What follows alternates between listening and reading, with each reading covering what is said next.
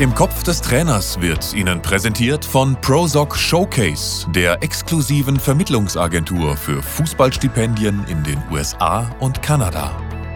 Im Kopf des Trainers die zweite Folge, wieder mit Peter Neururer. Wir müssen einfach weiter quatschen und waren an der Stelle stehen geblieben. Herzlich willkommen, Herr Neururer, zu Folge 2. Schön, dass Sie dabei sind. Erster FC Saarbrücken gegen den FC Bayern München. Es war das taktisch schwerste Spiel Ihrer gesamten Karriere, haben Sie äh, mir im Vorfeld verraten. Warum? Also Nummer eins ist, mit dem taktisch schwer oder leicht, das war mehr oder weniger außen vor, denn äh, gegen Bayern München taktisch vorzugehen, äh, ist so eine Sache. Ich stelle fest, dass ich eine Mannschaft einstellen muss gegen einen Gegner, der eigentlich auf jeder Position um eine Klasse besser besetzt ist. Also alles das, was ich dann rein vom taktischen mache, ist eigentlich eine Verhinderungstaktik. Das war aber nie meine, meine, meine Denkensweise. Wenn ich mich gegen Bayern München, egal in welchen Verein hinten reingestellt habe, äh, habe ich verloren. Wenn ich versuche, da zumindest anzugreifen und es läuft ganz gut, dann kann ich mal nicht verlieren, vielleicht einen Punkt holen. Wenn darüber hinaus die Bayern noch einen schwachen Tag haben und ich versuche, alles nach vorne zu spielen, immer mit guter Absicherung, keine Frage, dann habe ich auch mal die Chance zu gewinnen. Zwar in den seltensten Fällen. Dann gucken wir mal ganz kurz rein, ähm, wer da alles überhaupt gegen sie gespielt hat. Da war äh, Raimund Aumann im Tor, in der Abwehr haben gespielt ja. Thomas Helmer, Jorginho und Oliver Kreuzer. Und dann im Mittelfeld äh, geht's weltmeisterlich weiter mit Lothar Matthäus. Dann äh, Harald Czerny, Mehmet Scholl, Markus Schupp, Olaf Thon, Jan Wouters und vorne drin Bruno Labadia, die Mannschaft gecoacht von Erich Ribbeck. Also ein richtiges Star-Ensemble, das sie da in Saarbrücken zu Gast hatten. Ja, richtig. Wenn man jetzt die Saarbrücker Aufstellung dagegen sieht, dann weiß man, dass man taktisch kaum Möglichkeiten hat. Ne, man kann den Ball hochwerfen oder den Trikot werfen, hochwerfen und sagen, toi, toi, toi, Jungs, wir zu, dass er klarkommt. Nein. So war noch nie meine Art und Weise zu denken. Ich habe immer versucht, meine Mannschaft so taktisch einzustellen, äh, dass sie nach vorne alles versucht, aber gegen Bayern München natürlich auch sehr, sehr, sehr viel ja, Grundgedanken in Bezug auf das Defensivverhalten an den Tag legen muss. Ansonsten wird man abgeschossen. Aber es geht darum, dass man eine Spannungslage erzeugt, die gegen Bayern München ja eigentlich schon vorgegeben ist. Die Außendarstellung und die Wirkung, die ich erziele oder meine Mannschaft erziele, äh, äh, ist ja entscheidend. Das Resultat ist das, was alles unterstreicht. Beispiel dafür. Also ich stelle fest beim Warmmachen, die Körpersprache der Bayern, herzlichen Glückwunsch. Die unsere Körpersprache sah so aus, wenn wir, was ja normal ist, nach dem Warmmachen in die Kabine kommen, dann ist da die sogenannte oder auch Taktiktafel also, das ist natürlich keine Taktiktafel, sondern wird das System äh, äh, aufgeschrieben. Die ganze Woche arbeitest du ja hin, du hast die Mannschaft taktisch vorbereitet, du hast das System vorher festgelegt, du spielst ja fast immer im gleichen System. Dann hast du die Bayern mit einbezogen bei Standardsituationen, wer wo hingehen muss. Also jeder Spieler wusste ganz genau, äh, was er zu tun hat. Aber du bist ja dann in der Kabine und gibst den letzten Push raus. Äh, von wegen, die ersten Mal muss knallen oder was auch immer und ihr müsst ja nochmal wehtun und irgendwelche Dinge, im, im Sinne der, der, der Motivation, kommt da noch raus. Ja, soweit so gut. Und dann sagt man so, jetzt geht raus und haut sie weg. Soweit so gut.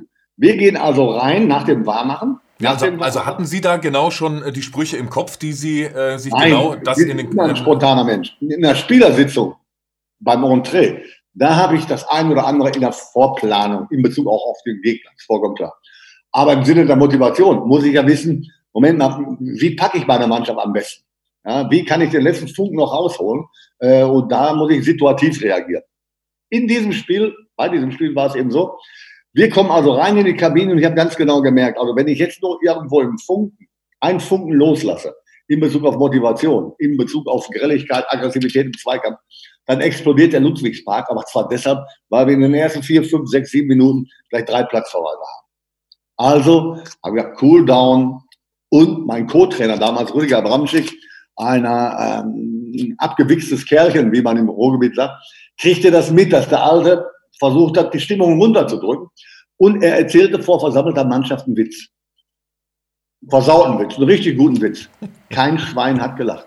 Die gesamte Mannschaft guckt aber auch nicht auf Rüdiger Abramschick, der den Witz erzählt hat, sondern guckt mich mit großen Augen an. Die saßen in der Kabine da, heiß wie Frittenfett, da vor mir. Und Abend erwartet, jetzt knallt der Alte einen raus der schmeißt den Co-Trainer raus. Ist ja nicht ganz dicht, was macht er?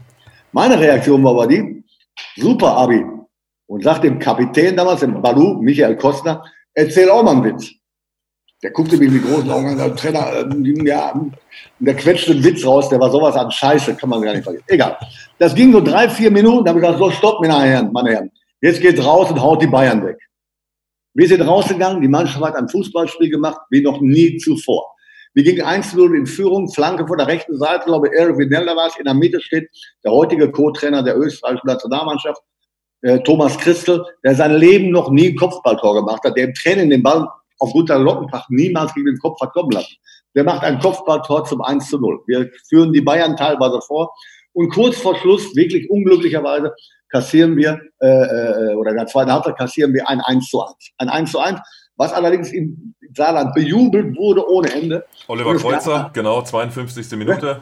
Oliver Kreuzer hat das Tor gemacht. Ja, 52. Ja, ja. Zweite Halbzeit. Ja, so, ja, genau. Und äh, dieses Ergebnis wurde natürlich bejubelt ohne Ende. Der, der kleine Aufsteiger mit der No-Name-Truppe, mit der No-Name-Truppe, gut, ganz, ganz No-Name waren, waren wir nicht, aber äh, halten, halten äh, mit gegen Bayern München. Und da gibt es ja die, die, ganz schlauen Journalisten und sagen, ja, Herr Neuer sind ja bekannt dafür, großer Psychologe. Möchte ich mal wirklich wissen, was Sie vor dem Spiel in der Kabine der Mannschaft mitgeteilt haben. Wir stellen sich vor, was normal gewesen wäre. Wir verlieren 5-0 gegen Bayern München. Da hast du vier, fünf Spieler auf der Bank sitzen, die so einen dicken Hals haben, dass sie nicht spielen. Das Erste, was sie den Journalisten erzählen, sagt ja, der Trainer, kein Wunder, dass wir für fünf Stück gekriegt haben. Der hat ja nur Witze erzählen lassen. Wir haben uns gar nicht vorbereitet auf die Bayern. So wird dann aus dem großen Psychologe, ja, weil er so erfolgreich irgendwas hat erzählen müssen, dann der große, große Scharlatan, wenn das Ergebnis nicht passt. Bei gleicher ja, Maßnahme. Aber woran haben Sie gemerkt, dass genau dieses Witze erzählen die richtige Marschroute für dieses Spiel ist? Das ist eine Sache, da sollte man normalerweise als Trainer äh, nicht nach irgendwelchen Lehrbüchern gehen, das steht nämlich in keinem Lehrbuch, äh, sondern sollte man gucken, dass man Zugriff zu jedem einzelnen Spieler hat. Wenn du einen Zugriff hast, rein vom Emotionalen her, kannst du den Spieler und dessen Verhaltensweise auch einschätzen. So, das, das kriegt man mit, mit einer gewissen Erfahrung. Das kriegst du natürlich nicht mit, wenn du im ersten Jahr im Geschäft bist. Das kriegst du nicht dann mit, wenn du wohlbehütet dann deine Karriere dahingehend hast hinplanen dürfen. Das kriegst du mit, wenn du selbst immer nur in extremen Situationen unterwegs warst. Das war der Fall. Ähnliches Ding, ähnliches Ding, ein Verständigungsproblem in der Mannschaft.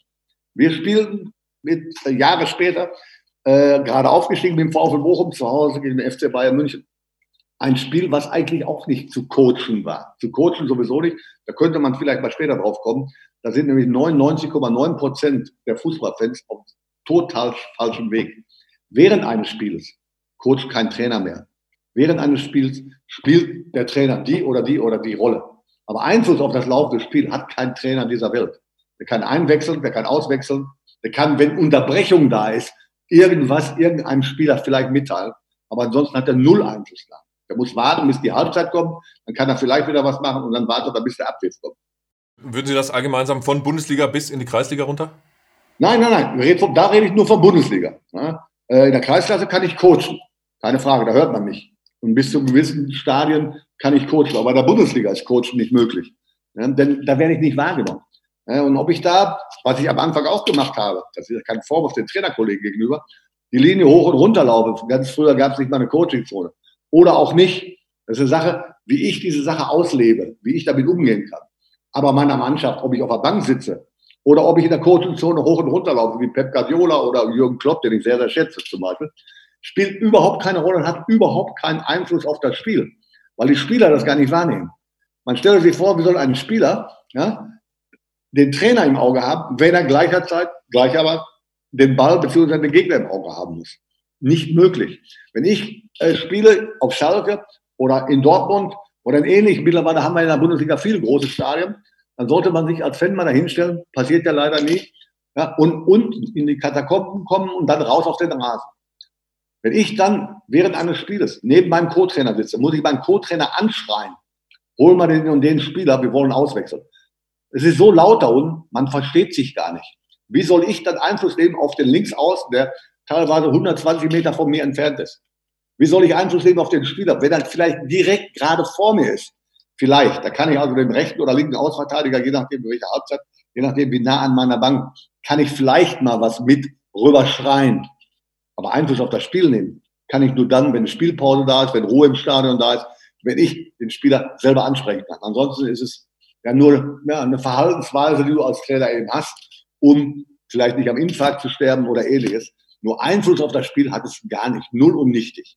Das ist wirklich ein Irrglaube. Aber losgelöst davon jetzt zu dieser Nummer VfL Bochum. VfL Bochum als Aufsteiger gerade großartig gestartet, spielt zu Hause gegen den FC Bayern München. Und ich habe grundsätzlich das immer so gemacht, dass ich am Anfang einer Saison, in der Vorbereitung und so weiter, genau bis zum Saisonstart, Spielersitzungen, Besprechungen jeglicher Art in mehreren Sprachen gehalten. Ne? Weil du hast ja Neuzugänge, die sind der deutschen Sprache nicht mächtig. Dann habe ich also Französisch, ein bisschen Spanisch, Englisch und Deutsch gesprochen und habe den Spielern eine Frist gegeben, bis dann und dann, dann müsst ihr die Sprache, die wir brauchen, ja? nicht im, im 1 zu 1 Verhältnis, da könnt ihr weiter eure Sprache reden, wie ihr wollt, vollkommen klar, aber braucht ihr beim Saisonbeginn will ich, dass jeder die deutschen Begriffe des Fußballs kennt und sich so zumindest verständigen kann. Wir haben ja alle einen Lehrer dabei und die, die Stunden, die sie beim Lehrer äh, abrichten müssen, müssen oder sollten oder dürfen eigentlich, die sind genauso wichtig wie die Trainingseinheit, haben sie also zu machen. Und alle meine Spieler haben es doch grundsätzlich immer so gemacht. Also, ich habe dann, die Saison fing an, die, die Ansprache in der Spielersitzung selber, im taktischen Bereich und in allen anderen Bereichen auch komplett auf Deutsch gehalten vorher eben auf mehrere Sprachen. So, jetzt spielen wir gegen den FC Bayern München. Und ich merkte natürlich auch irgendwo klar, die, die großen Bayern und die kleinen Emporkömmlinge, aber wir haben mittlerweile jetzt beim VfL Bochum auch schon den einen oder anderen Nationalspieler dänischer Natur, Sören Kolling, Peter Matzen, wir haben Darius Wosch, wir haben äh, Walter Schemian und so weiter, also mehrere Nationalspieler dabei. Wir müssen doch normalerweise ganz anders auftreten. Wir spielen heute gegen Bayern München natürlich, das ist ein tolles Spiel, super, das Stadion ist restlos ausverkauft. Aber wisst ihr was, wir dann, wir haben erst dann was erreicht, wenn wir, wenn wir heute in der 90. Minute das 1-0 gegen Bayern München erzielen, damit das Spiel gewinnen und nicht mal jubeln, sondern abwinken und sagen, ist doch selbstverständlich, wir sind genauso groß wie die. Haben wir halt ein Heimspiel gewonnen, mehr nicht. Ich wollte damit, dass sie ein klein wenig mehr runterfahren, die Jungs, ein bisschen größer werden. Und oftmals ist es zu betrachten, wirklich, ein, ein Aufsteiger oder eine Mannschaft, die immer gegen den Abstieg spielt, die spielt gegen den FC Bayern München. Ja, und beim Wahrmachen sind die Blicke so oft in die gegnerische Hälfte gerichtet, das ist wirklich unerträglich. Daran merkt man, dass viel zu viel Respekt teilweise da ist. Angst teilweise wahrscheinlich schon. Die Knie ja. schlottern schon vor dem Spiel oder ja, ein, ein oder andere hat Angst vielleicht sogar auch. Ja, und wenn sie dann sehen, wie der ein oder andere Bayern-Spieler mit dem Schiedsrichter spricht, wenn der ein oder andere Nicht-Nationalspieler sich das erlauben würde, gibt es ganz andere Verhaltensweisen, auch durch die Schiedsrichter und so weiter und so weiter. Nichts Negatives gegen die Bayern, aber es ist eben so. So, dem wollte ich entgegenwirken und sagen, so Jungs, wir machen heute in der 89. Minute das 1-0, gewinnen dadurch und wir jubeln nicht mehr. Wir winken ab und sagen, ist das selbstverständlich. Das Spiel geht los, ich weiß nicht, vielleicht keine Viertelstunde. Im Stadion eine Stimmung, sensationell. Wir waren super drauf. Slavo Freier kommt, vergesse ich nie, über die rechte Seite, steckt den Ball in die Spitze. Peter Matzen kreuzt und umläuft Oliver Kahn, war glaube ich im Tor, genau, und macht den Ball zum 1-0 rein. Im Stadion war was los, als wenn wir gerade die deutsche Meisterschaft gewonnen hätten. Peter Matzen, der meine Ansprache nicht so ganz richtig verstanden hat, winkte so ab. Mein Gott, ist das lächerlich, was soll das hier? Alle guckten den großartig an, die Bayern. Das kann doch wohl nicht wahr sein. Neuro, bitte da wieder einfallen lassen. Keiner wusste Bescheid. Im Stadion wie sensationell. Aber, was ich damit sagen will, diese Maßnahme, diese Aussage, ja, ein Nichterfolg, ist Scharlatanerie. Die Aussage bleibt immer die gleiche. Die Qualität der Aussage bleibt gleich. Aber das, was dabei rauskommt, ist komplett was anderes. So, und die Anhäufung von irgendwelchen Aussagen, ne, von irgendwelchen Maßnahmen, die letztendlich zum Erfolg führen, sind immer großartig. Wenn die gleichen Maßnahmen allerdings zum Misserfolg führen, bist du der Verlierer. Ja, und das ist die Wahrnehmung nach außen hin. Es werden teilweise, teilweise einige Dinge unterschätzt, die Wirkung des Trainers, aber es werden einige Dinge auch total überschätzt, auch die Wirkung des Trainers. Heißt also, in Sachen Motivation ist das Allerwichtigste eigentlich Empathie, oder?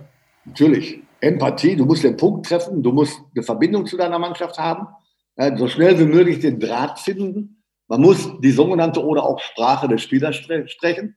Ne? Ich muss allgemeinverständlich sein. Ne? Es ist aber auch egal in welcher Liga.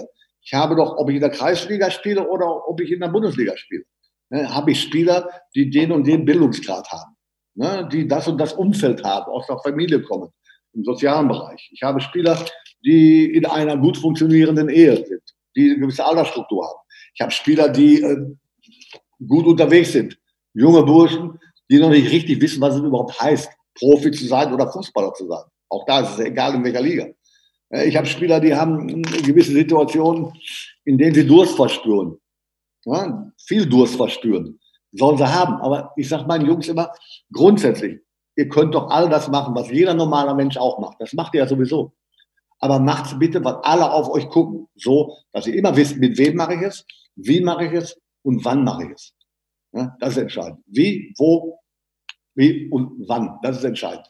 Ja, denn äh, viele Menschen vergessen, dass der auch noch so viel verdiente Fußballprofi genau solche Strukturen hat wie der noch so wenig verdienende.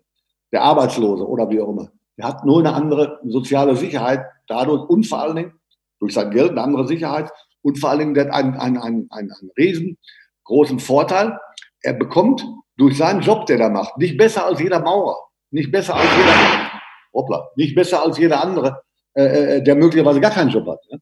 Er bekommt durch sein Wirken eine Anerkennung nach außen, die überhaupt in keinem Verhältnis steht. Ich finde es gut und ich finde es auch richtig, dass Fußballprofis so viel Geld verdienen, wie sie im Augenblick verdienen. Wenn sie es verdient haben. Ne? Ich würde mich nie aufregen, oder kein Mensch regt sich darüber auf, wenn irgendein Schlager, Superstar das und das und das an einsetzt, an umsetzen macht. Es regt sich keiner darüber auf, wenn irgendwelche Superstars im Golfen, im, im, im Tennis oder wie immer Millionen verdienen.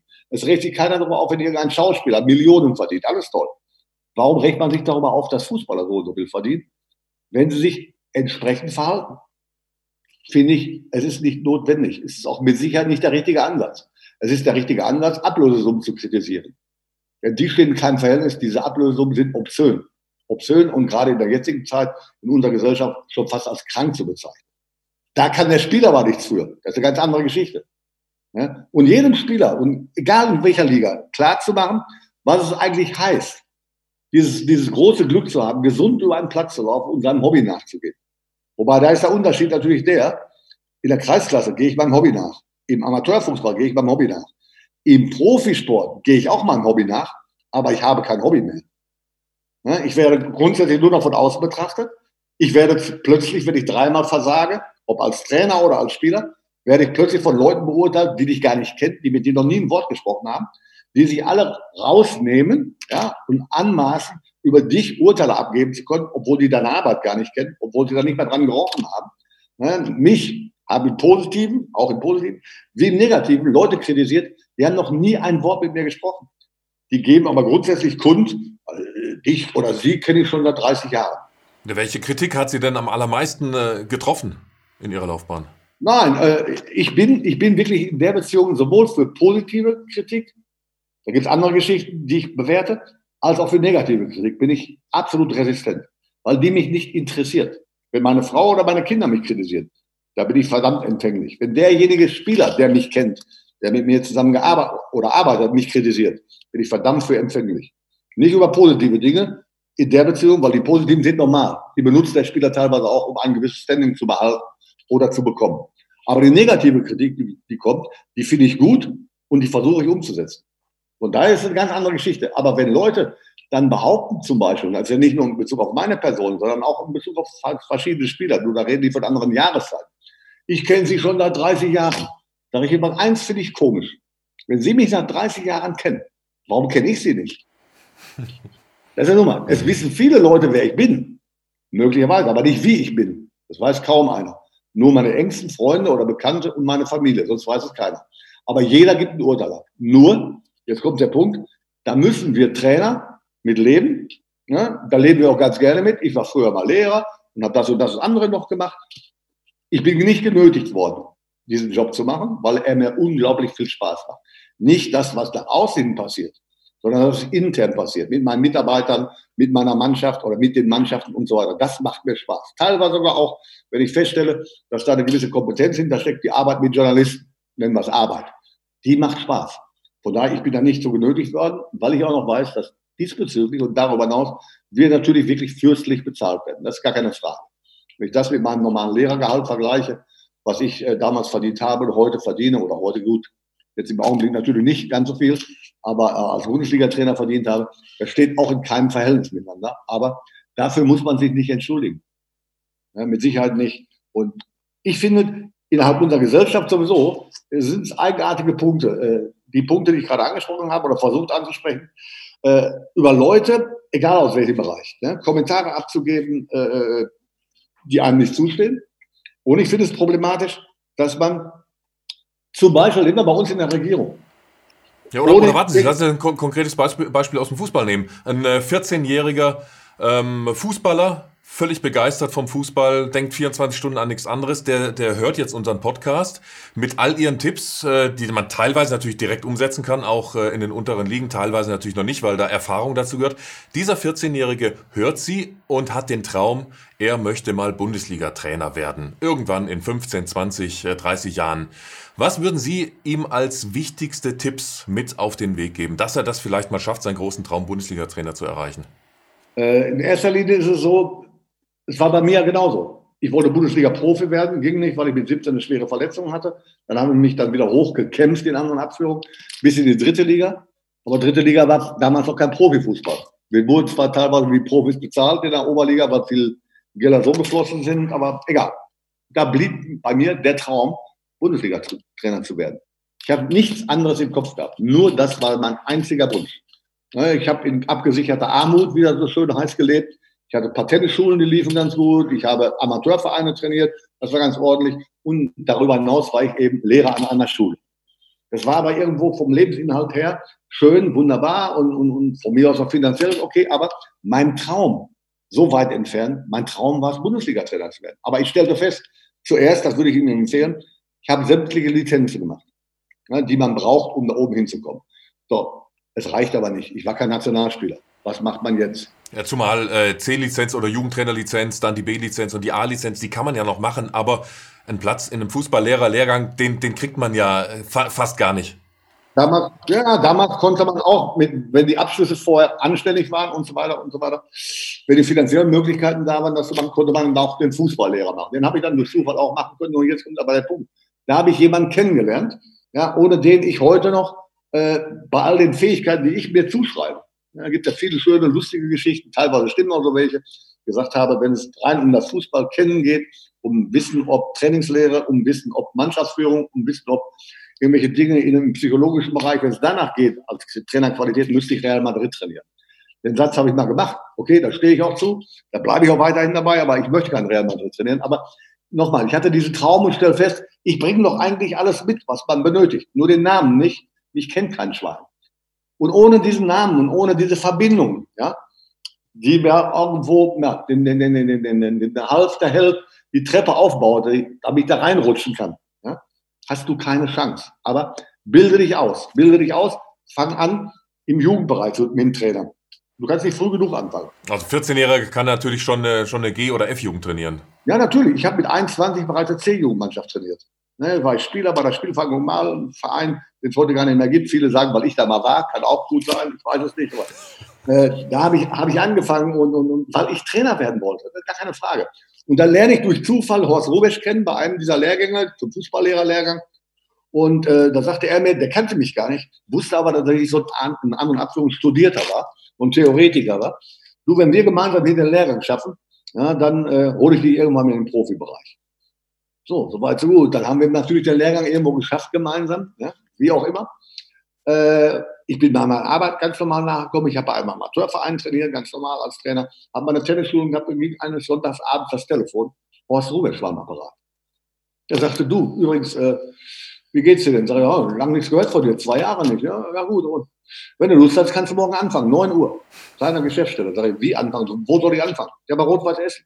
Ich habe da übrigens als Cheftrainer äh, äh, unterschrieben. Äh, wir sind aufgestiegen, zweite Liga, wunderbar. Und äh, du kannst Co-Trainer machen. Dein Gehalt habe ich auch schon ausgehandelt, kriegst genauso viel wie an der Schule. Ne? Also morgen früh ja oder nein. Ich hatte Tränen in den Augen. Meine Frau guckte mich an und sagte so mehr oder weniger, tja, wenn du meinst, das ist dein Traum, dann mach's. Daraufhin habe ich meinen Schuldirektor angerufen, habe gesagt, übrigens, morgen komme ich nicht mehr. Wie kommst du nicht mehr? Ich, sage, ich werde übrigens Bundesliga-Trainer. Ich war aber nur Co, war das aber, nicht respektierlich, Co-Trainer. Aber damit habe ich die große Chance gehabt. Ich war drin in diesem Geschäft durch Horst Rubesch. Ohne Rubesch wäre ich heute in Rente oder würde irgendwo, weil es Spaß macht, einen, einen, einen Amateurverein trainieren und hätte vielleicht immer noch meine Tennisschulen und was weiß ich was. Aber durch Horst Rubesch nur deshalb ja, bin ich in diesen Profibereich reingekommen. Dann allerdings, als ich dann durch Horst Rubesch auch wiederum meine erste Cheftrainerstelle bekommen habe bei rot dann bist du selber gefordert. Dann musst du selber, wenn du den Fuß da drin hast, musst du selber liefern. Jetzt bist du, das musst du erkennen als junger Trainer, du bist zu 100 Prozent losgelöst davon, was du kannst. Du kannst alles. Aber losgelöst von deinem eigenen Können. Du bist nur so gut wie deine Mannschaft. Du kannst jeden Spieler besser machen, wenn du ein großartiger Trainer bist. Du kannst auch herausfinden, darüber hinaus, den Spieler ich nicht jeden Tag besser machen, denn irgendwo hat er ein Leistungsoptimum Optimum erreicht.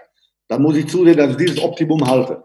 Darüber hinaus kann ich mit Empathie, mit meinem Wissen und was wichtig ist, mit meinem eigenen Verhalten eine Mannschaft aufbauen bzw. bilden, Team Spirit entwickeln und so weiter. Aber nur dann, wenn ich respektvoll arbeite. Und zwar mit jedem, mit dem Auswechselspieler auf gleicher Ebene wie mit dem dritten Torhüter, wie mit dem ersten Torhüter, mit dem Zeugwart, mit dem Präsidenten.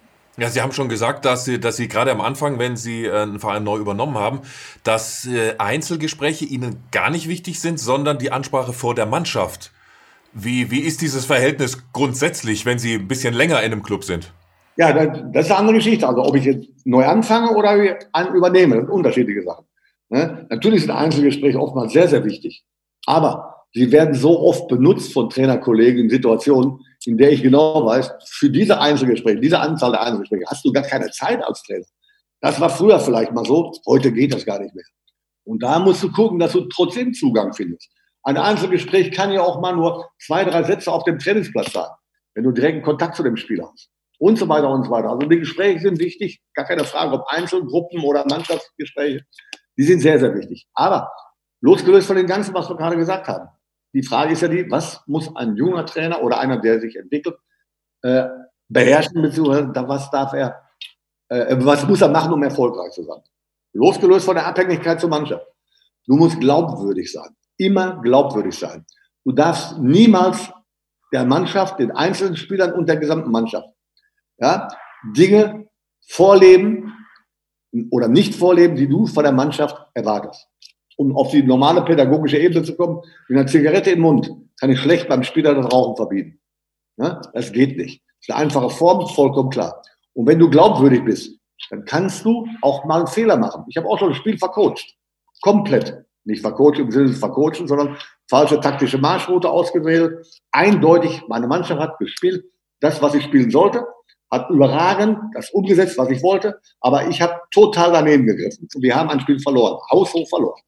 So, da sich hinzustellen und der Mannschaft am nächsten Tag, nachdem er natürlich einprasselt, und der Journalist nicht auf den Trainer, der ist jetzt dabei, aber dann erstmal auf die Mannschaft, die den Fehler gemacht haben, den Fehler gemacht haben, die alle nicht bewusst sind, war es eigentlich der Fehler der Mannschaft oder wo lag der Fehler, aber ich weiß es ja.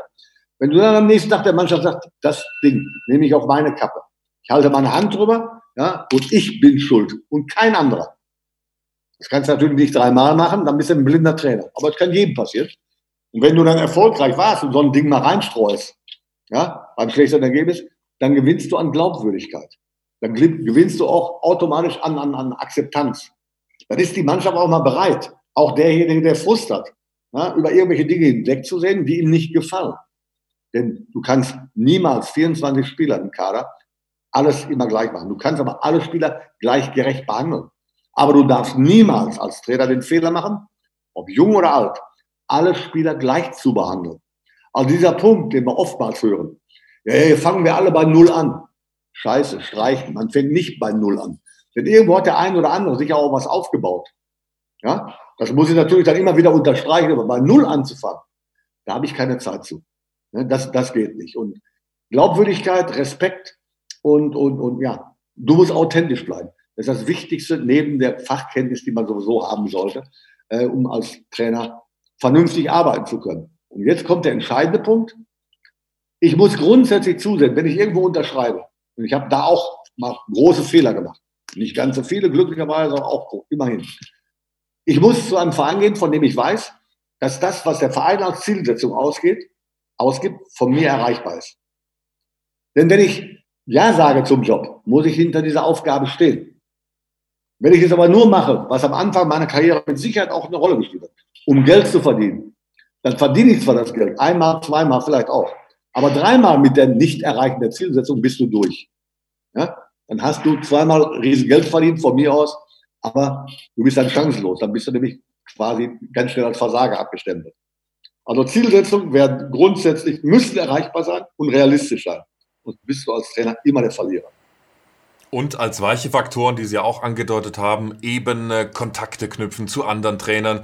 Man weiß nie, wer wird dein zukünftiger Mentor, wer kann dich mal fördern, wer nimmt dich als Co-Trainer mit dazu, als junger Trainer. Also das in Ergänzung eben zur Ausbildung, zur Persönlichkeitsentwicklung, so vielleicht als Fazit für die jetzt 14-Jährigen, die in, in 20 Jahren dann vielleicht auch den Nagelsmann, den Tedesco machen wollen, als ganz, ganz junge Trainer es vielleicht in die Bundesliga schaffen. Den Fehler, den Fehler, Entschuldigung, darf man nie machen. Das ist der nächste Punkt, den habe ich vergessen. Ich bin tausendmal gefragt worden, übrigens, ich habe mehr als 600 Spiele gemacht im Profibereich, nicht 500, war. Ich habe 619 Pflichtspiele gemacht im, im Erstligabereich, Zweitligabereich, DB-Pokal und also Pflichtspiele, UI-Cup und UEFA-Pokal. Aber egal. Als junger Trainer bin ich da hingegangen. Äh, du hast ja zwangsläufig irgendwann mal Zeit. Und jetzt gibt es dann den einen oder anderen, der sagt, ich bin da und da hingegangen zur Hospitation, zur Fortbildung. Nennen wir es anders. Ne? Ich bin hingefahren, damals Newcastle, und habe mir Brian Clough angeguckt. Angeguckt, einen Trainer angeguckt. Was macht er mit der Mannschaft? Hab mir bei, beim AC Milan äh, Trainer angeschaut, Fabio Capello. Ich habe bei, bei, bei Florenz, mit Florenz zusammen durch Zufall, da war ich aber schon Trainer in der ersten Liga, äh, Trainingslager bestellt. Haben mir dann das angeguckt, das angeguckt, das angeguckt und habe versucht, mein Spektrum zu dem, was ich gelernt habe, und zu dem, von dem ich glaubte, von dem ich glaubte, schon was zu wissen, versucht in jungen Jahren schon so weit wie möglich weiterzuentwickeln, indem ich andere Gedanken mit reingenommen habe. Habe aber, und das ist der wichtigste Punkt, grundsätzlich bei jeder Trainingseinheit, die ich gesehen habe, den jeweiligen Trainer im Vorfeld gefragt, wie soll dein Trainingsziel aussehen? Ja? Und danach beurteilt, ob es die richtige oder die falsche oder für mich die nachvollziehbare Trainingseinheit war, ja oder nein. Das erweitert unglaublich dein, dein, dein Bewusstsein und unglaublich dein, dein Spektrum. Wenn ich mir morgen Training X angucke, von welchem Trainer auch immer, dann kann ich sagen, boah, klasse, das sah gut aus. Ich sehe die Organisationsform, ja, ich sehe, wie die Spieler sich bewegen, aber ich kann mir da kein Urteil über dieses Training erlauben. Ich kann nur sagen, dass es gut organisiert war, dass da viel passiert ist, wenn ich doch gar nicht weiß, wie das Trainingsziel ausgesehen hat. Das ist entscheidend. Ja? Also im Vorfeld wissen muss, was will ich nachher trainieren. Und das ist in der Kreisklasse genau das gleiche wie in der Bundesliga. Das ist, ob ich dreimal am Tag trainiere, entscheidend, oder ob ich einmal am Tag trainiere oder dreimal in der Woche nur trainiere. Immer ist entscheidend, was will ich trainieren, wo will ich hinkommen mit meinem Training.